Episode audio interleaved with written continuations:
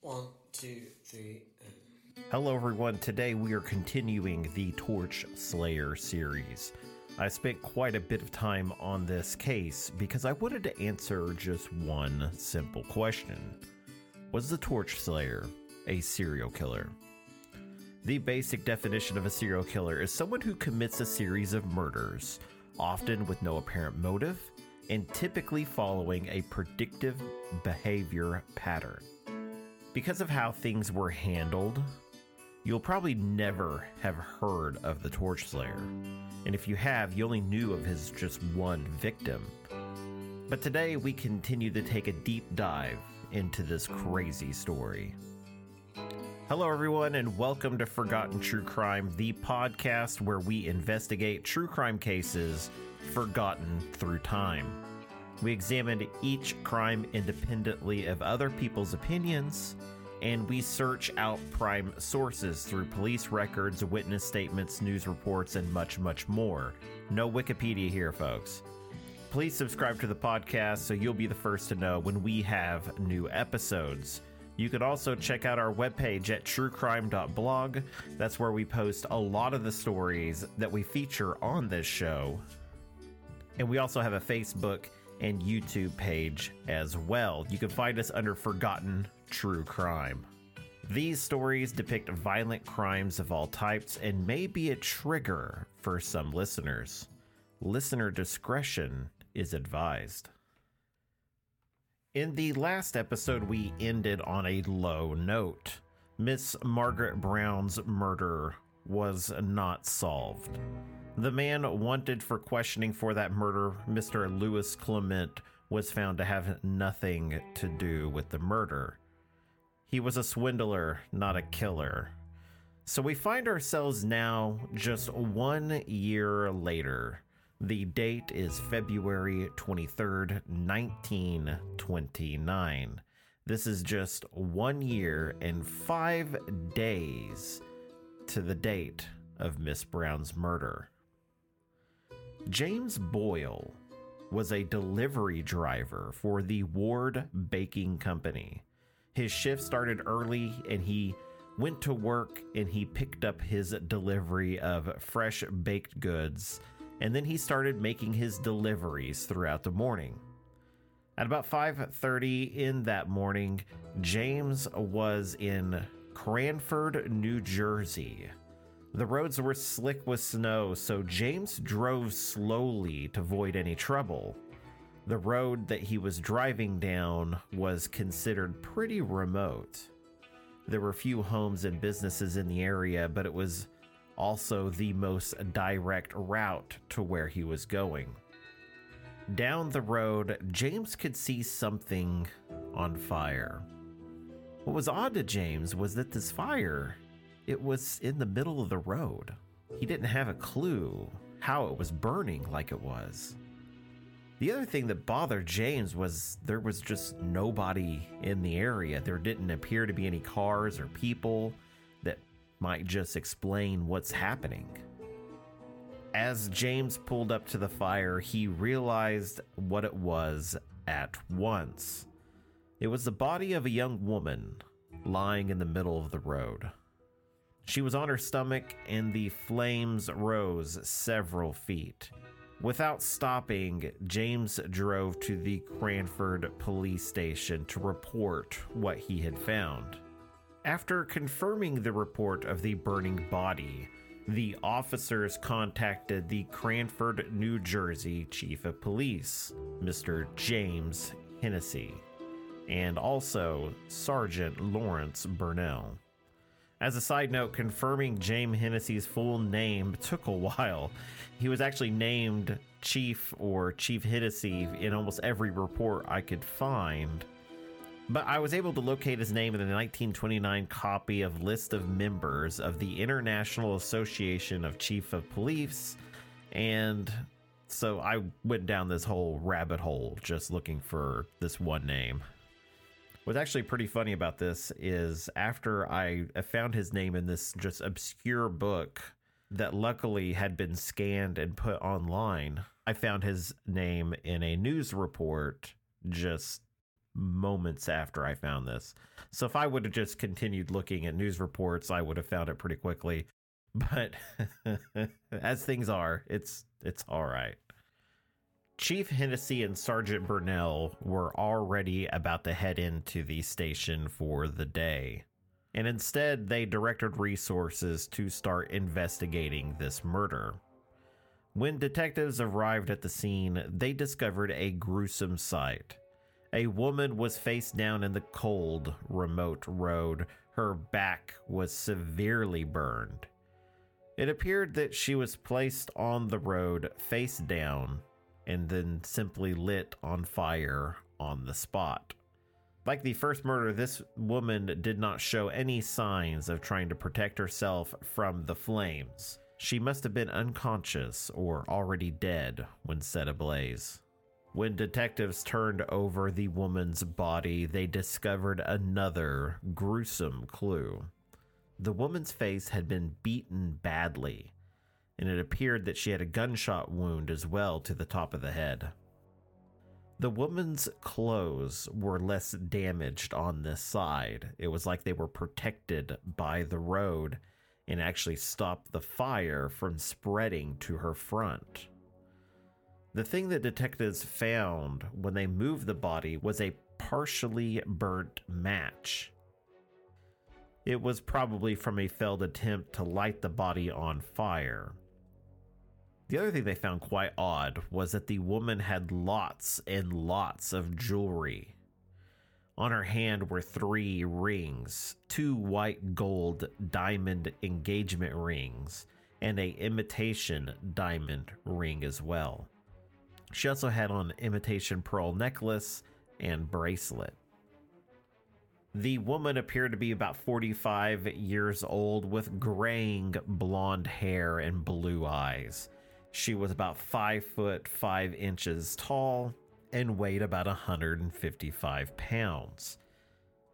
Typically, when someone's killed for money, they also take things like the jewelry.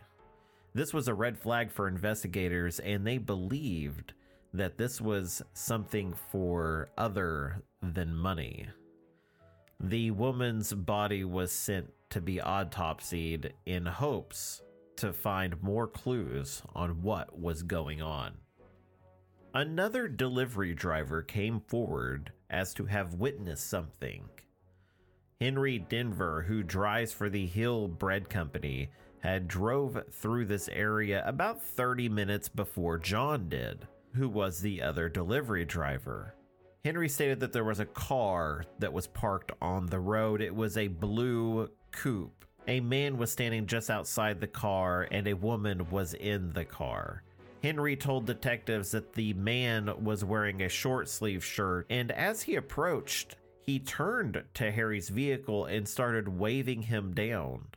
At first, Henry didn't think too much about this. Yes, it was in a secluded spot, but he felt that they were probably a couple who were trying to get some alone time in. But when the man started waving him down, Henry got out of there. He didn't stop and knew that it was even dangerous at this time of day to even consider it. Highwaymen were a common occurrence, and there was no telling what these two had in store for him.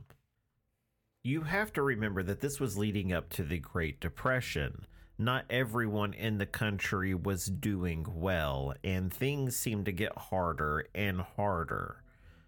Some of those who struggled turned to a life of crime, and highwaymen crimes were on the rise. This type of crime meant tricking or forcing someone to stop their vehicle. This typically happened in a remote area. They would then rob the passerby. Many times, these crimes ended in murder. One of the things that detectives decided to do was conduct a search in the area on and off the road. Officers were sent in all directions to see if there was anything that they could find. About a quarter of a mile down the road, officers found a man's hat and also a coat. It was about 10 feet from the road Officers believe that they were tossed from a moving vehicle. That was due to the location that they were lying and the area of road they were on. Although they were not 100% if this had any kind of link between these items and the murder, the detectives believe there was a good chance there was some kind of link. The victim's body was taken to the county physician George M. Hoare. The initial autopsy revealed that the woman's death was caused by a bullet that was first fired into the top of the skull, apparently when she was seated. The slug coursed down through her head and then pierced into her lung it was lodged just behind a rib. The woman's face was then beaten in such a way to prevent identification. But one thing that the killer may not have known was that this woman had recent dental work done.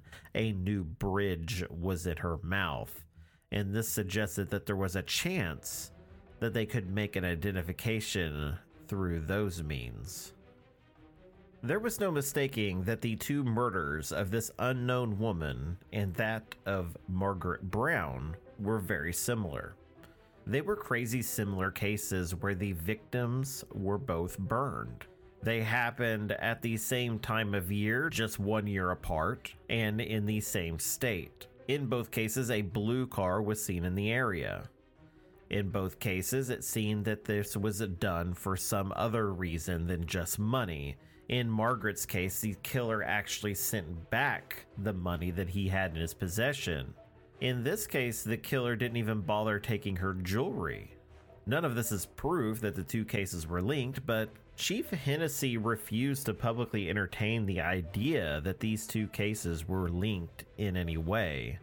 This was not a bad idea, seeing how Margaret's case was handled.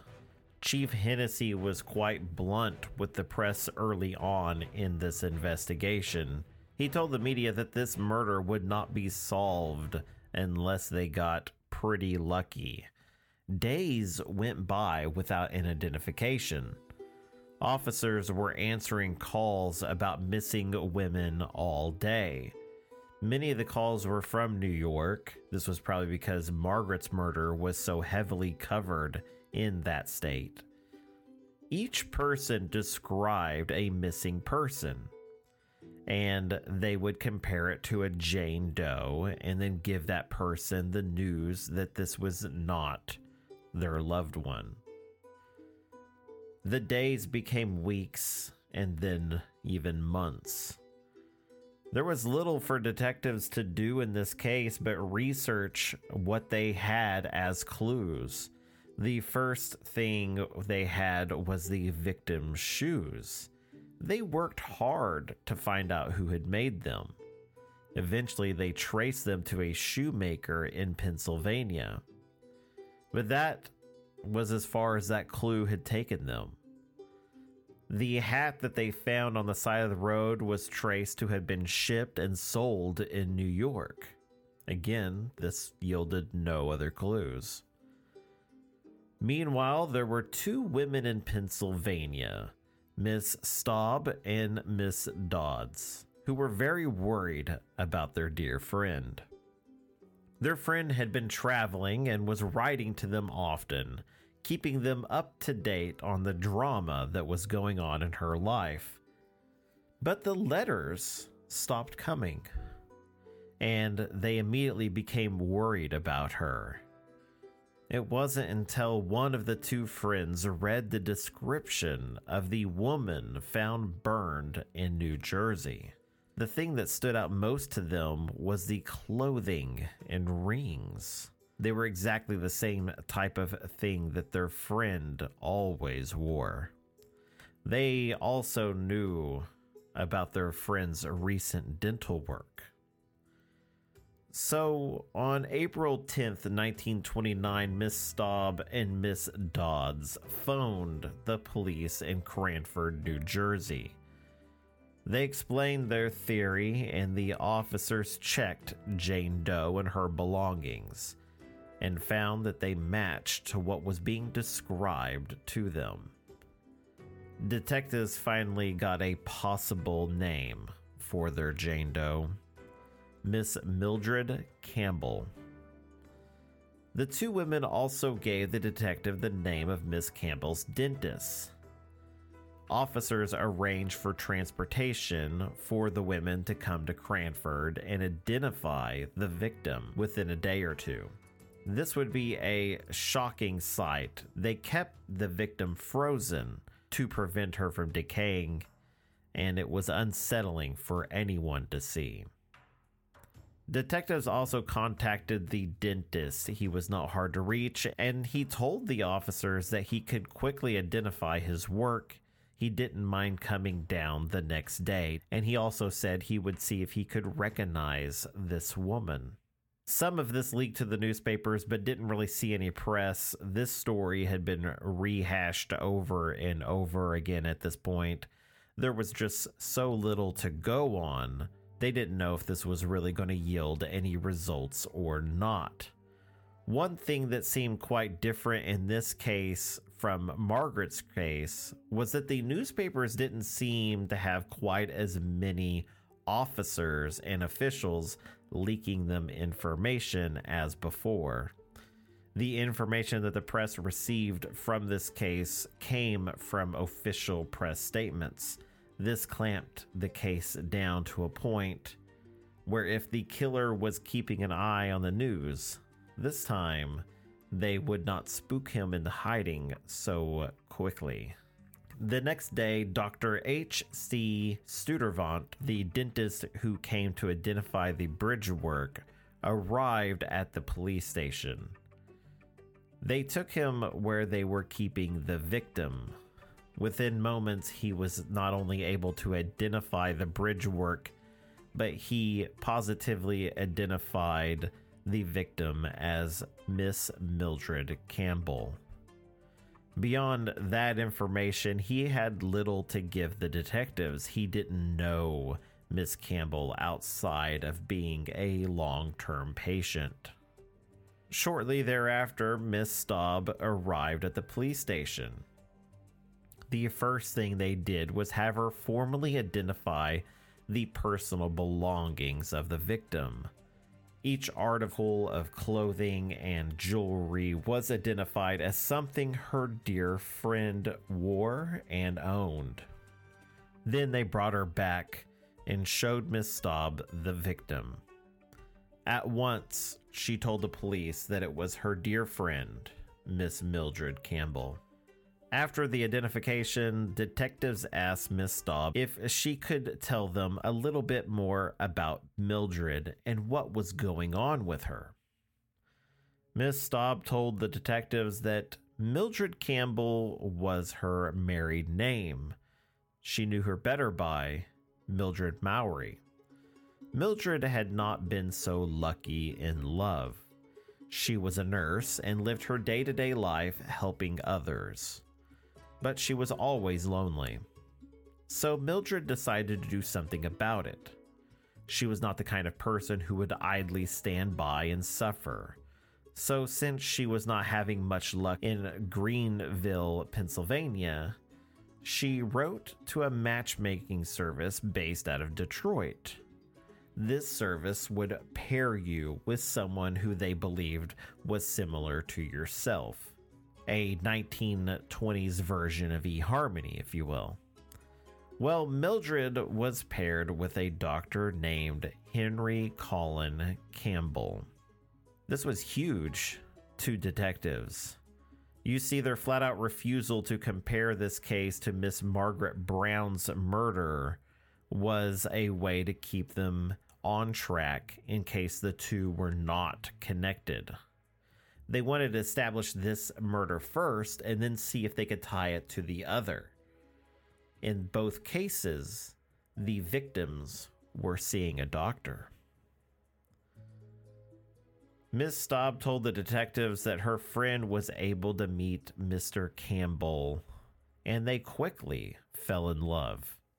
He was about 20 years her senior, but he promised an established life and a joint goal Both Mr. Campbell and Mildred were passionate about being medical professionals. Mr. Campbell told Mildred that he planned on opening a sanitarium in New York where he planned on living. The two fell in love, and in August of 1928, they got married in Elkton, Maryland. Now, Mr. Campbell left their temporary home and told his new bride that he was heading to New York to get things ready, and he was going to have their dream home built and start their new business. The months went by, and there were many excuses to why Mildred could not come and see the progress that was being made. As each month went by, Mildred would grow more and more impatient. So by February of 1929, Mildred decided to go out by herself and find her husband. She wanted to see him willing or not. On February 1st, Mildred Campbell went on this adventure and never returned. Detectives zeroed in on Henry Colin Campbell as their primary suspect. Something that excited the detectives was that they were able to quickly find the registered residence of Henry Colin Campbell. He resided in Elizabeth, New Jersey, which was just five miles away. Detectives from Cranford started doing some research on Dr. Henry Colin Campbell. It turned out things were not as what they appeared with the good doctor. For one, he wasn't even a doctor, he was an engineer two plainclothes detectives started tracking down where Mr. Campbell had lived. They visited a couple of previous residences and they were directed to a new apartment he had actually just purchased. The apartment was in Elizabeth, New Jersey, which was just a few minutes' drive from Cranford.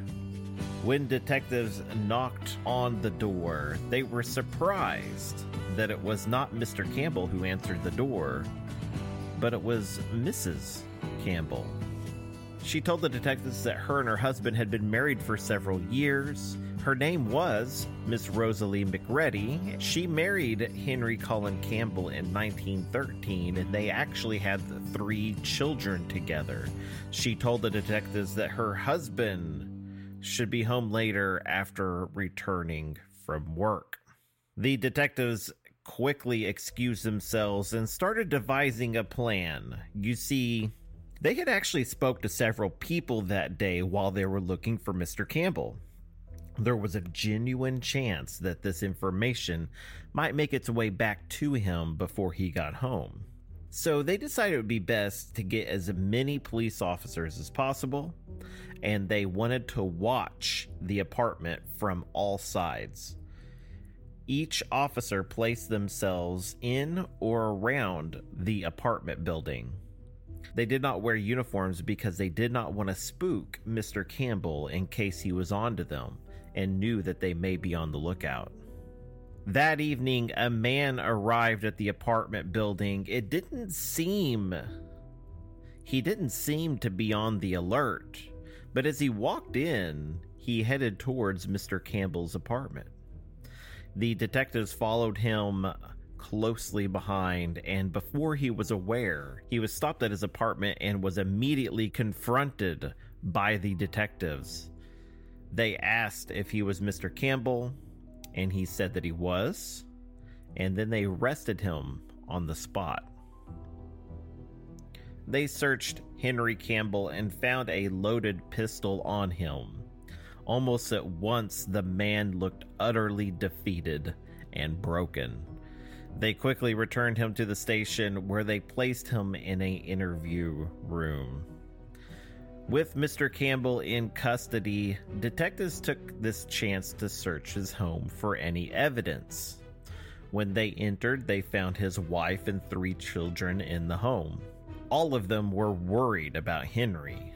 Nothing seemed to be out of place in all the common rooms.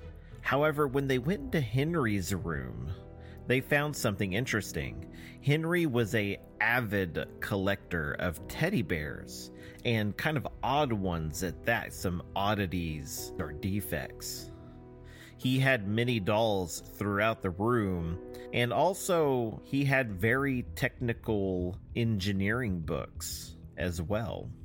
Even though all of this was very bizarre to the detectives, it just meant that Henry Campbell was different. That's not a crime. Once detectives arrived at the station, it was within just a couple of hours. Henry Colin Campbell started confessing to the murder of Mildred Mowry. He started from the beginning and explained how he got to this point. You see, Henry Colin Campbell was an intelligent man. He became a civil engineer, which is no easy feat. When he was working, he was always doing pretty well for himself. He also went to school to become a medical doctor, but life seemed to get in the way and he never finished medical school. However, Henry started a medical clinic in his home at one point. He felt he was trained enough to help others and tried to do just that until the state came in and shut him down. Henry told the detectives that he had fallen on hard times. He had hurt himself when he was younger. They put him on morphine and he quickly became dependent on it. Over time, he needed larger and larger doses. He turned to hard drugs and put himself into financial ruin. He had just bought a new home and was struggling to make ends meet. So he began to come up with ways that he could make some quick money. He came up with a plan to find someone through a dating agency. He would trick them into falling in love with him. He, they would then get married and he would steal their money. This mostly worked as planned for him when he met Mildred. She quickly fell in love with him. He told her exactly what she wanted to hear and promised a future with him. From previous experience, Henry knew that if he were to take Mildred to another state to get married, they would not know that he was already married at the time. So they did just that. Once they did get married, they opened a joint bank account, and Mildred placed over $1,000 in it. Henry had drained that account quickly. Even so, Mildred didn't realize that she had been swindled. She didn't believe that Henry could have done such a thing. So when Mildred demanded to see him and told him that she was coming to find him, Henry arranged for them both to meet in hopes he could calm her down. But when they did, this just led to a confrontation where Mildred demanded to go to the home that he promised her. Henry could not do this because his house was where his family was. So that night, they drove through town. Henry told the detectives that he confessed to Mildred what he had done, and he told her that he was struggling and was married. This enraged Mildred she demanded that he take her to his house immediately. So he agreed. But in truth, this only confirms in Henry's mind what he must do. He had to get rid of Mildred. So they drove into the night. Mildred eventually fell asleep. They reached a long stretch of road where no one could hear them. Henry stopped the car. He climbed into the back seat and pressed a pistol to the back of Mildred's head. Before she woke up, he pulled the trigger. Mildred was instantly killed. Henry then pulled Mildred out of the car. He siphoned gas from the tank and poured it all over Mildred. He lit her on fire and left her to be discovered in the middle of the road. The detectives asked Henry, since he was cooperating, if he would reenact the murder for them, so they left no stone unturned. Detectives told Henry that in doing so, it would show cooperation and would be favorable for him when he was charged and sentenced for the crime. So, seeing that he had no other option, Henry agreed. Before they did anything else, the detectives started asking about the Margaret Brown case. There were so many similar things here that there was a real chance that Henry was behind that as well. But Henry denied any involvement in that crime. He told the detectives that he didn't know her and that he had nothing to do with it, even though the two crimes were so very similar. They questioned Henry about Margaret Brown's case for hours they really they just got nowhere. Detectives finally came to a conclusion that they had his confession on Mildred's case and they had nothing that actually connected him to the other murder. And it seemed that he knew it. Right now, Henry would probably get life in prison for one murder. But if there were two murders, he would probably get the death penalty no matter what. So detectives went with what they could prove at this point. If they found anything that would connect Henry with the murder of Margaret Brown during the investigation, they would then pursue that at that time. The day after his arrest, police and prosecutors took Henry to the scene of the crime. Step by step, Henry calmly walked everyone through what he had done.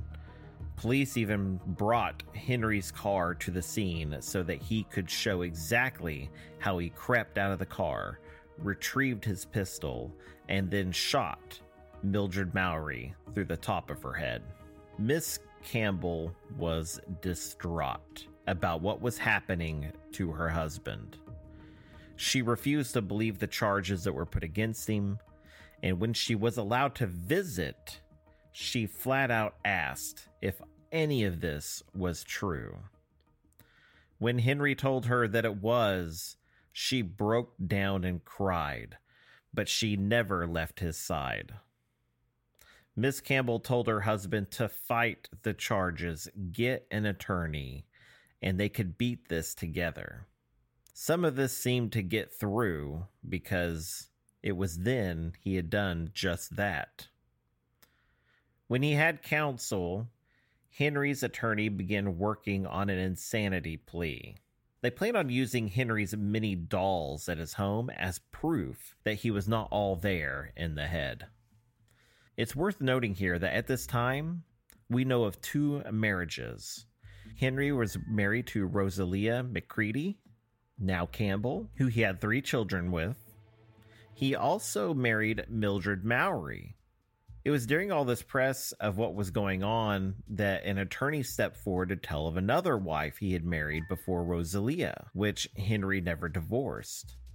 This wife sued him and won over $5,000 for his actions years earlier.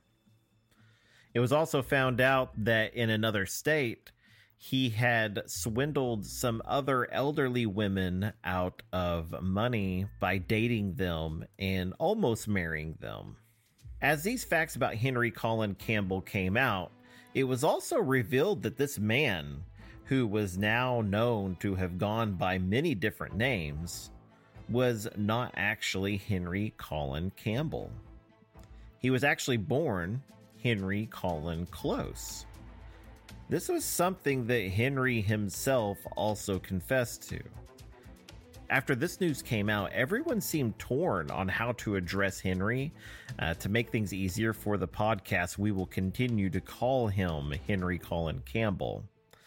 This is where getting documents and materials became a little bit more complex. I had to do a lot of double research just to see if I could find him under multiple names. I was up to the task though. When the news that Henry's actual last name was close, Detectives were quick to link him to a sordid past. You see, when he was a younger man, Henry was out west trying to make it on his own. Through our investigation, we found that he made his way from New York to San Francisco somewhere around 1889. He took several letters of recommendations with him, and that assisted him with finding a job. When he arrived, he became a bookkeeper for Mr. Brohay. This is a man who made clothing in San Francisco. Henry handled his accounts and made orders for the business, but it didn't take long for Mr. Bohe to get an odd feeling about Henry, and he decided that it would be best to let him go. This caught Henry off guard, and he very quickly turned to a life of crime.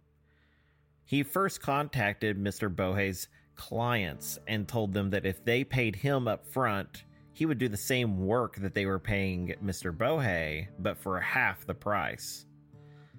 He then took a check from one of the clients of his previous employer and cashed it at the bank. He forged his name on the check in order to cash it.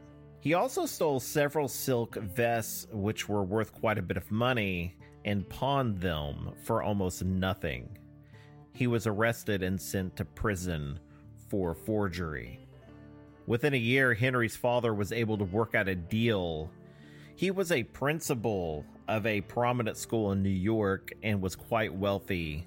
He helped get his son a pardon from prison, and he quickly ushered Henry back to New York to keep an eye on him.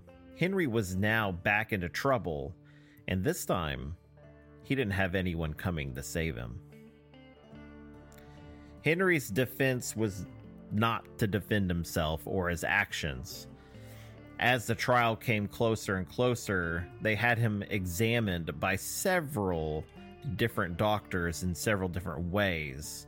They were trying to explain medically why he murdered Mildred. They wanted to show that this was something that was out of his control. He accepted that he had committed the crime, but he thought this would be a way to not spend the rest of his life in prison. It was a risk, though. He was putting the decision in the hands of a jury who may or may not be receptive to these kinds of things. New Jersey was known at this time for its swift justice. They did not wait or waste anyone's time with the justice system. On June 10th, 1929, they began jury selection, and well, 20 minutes later, they had 12 men ready for the jury.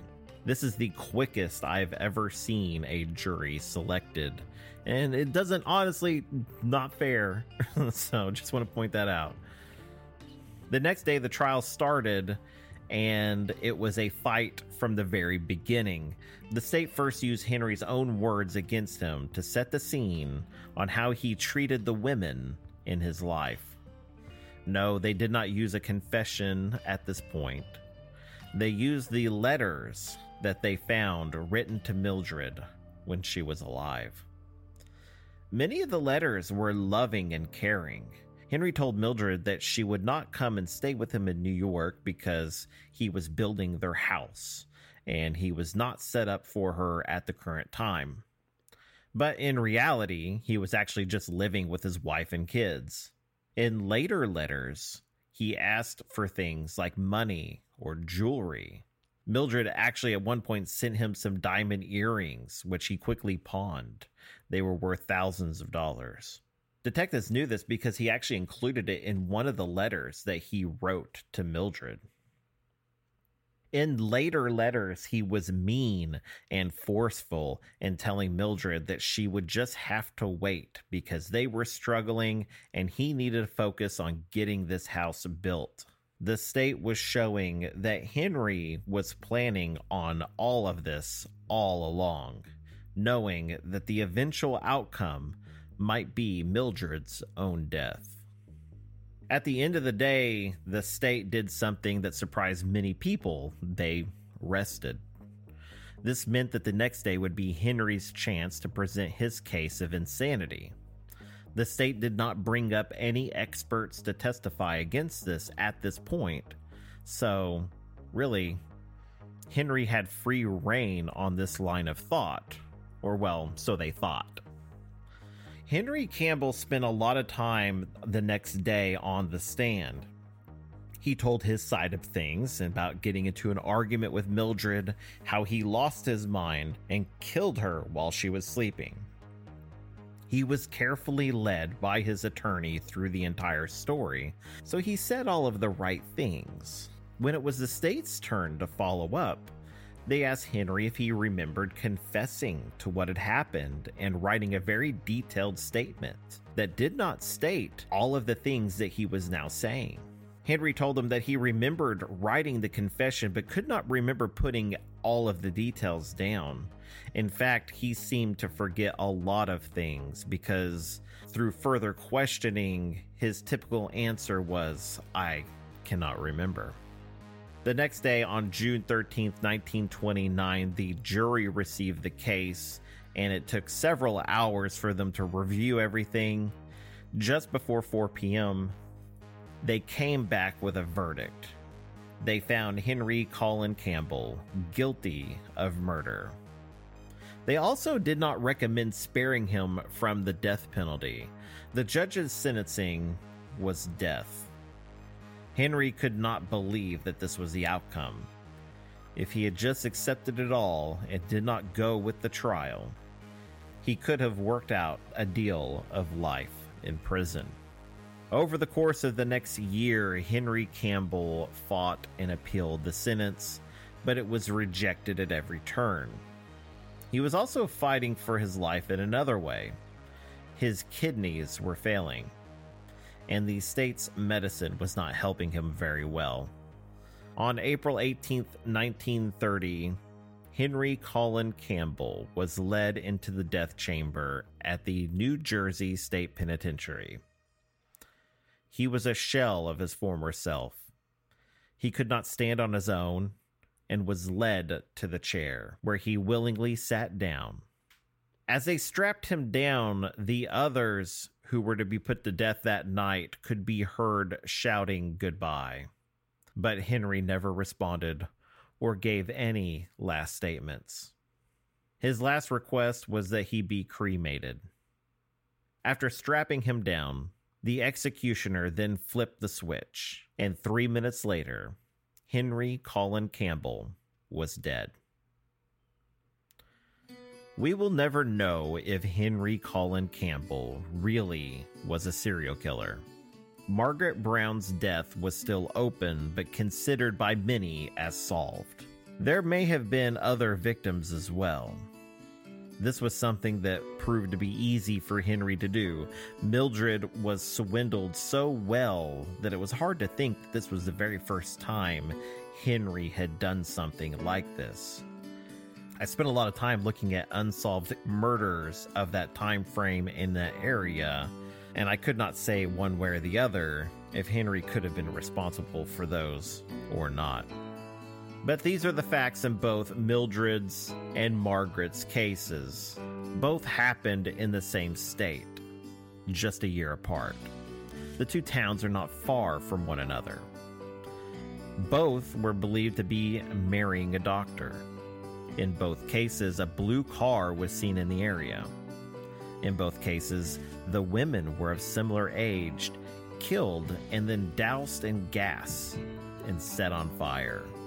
The murders happened late at night, and both seemed to be done in such a way as to prevent the victim's identification. In both cases, the women were robbed of their money. Henry never confessed to killing Margaret Brown because I believe that if he did, there was no escaping the electric chair. Even still, all of the things that tie him to Mildred's case also tie him to Margaret's. So, yes, I do believe that he was either a serial killer or the makings of one. What do you think? Make sure you subscribe to the podcast so when we have new episodes, you are the first to know. We also have a Facebook page, Forgotten True Crime Okie Investigations. Let me know what you think of the series. I'll see you all next time. See ya.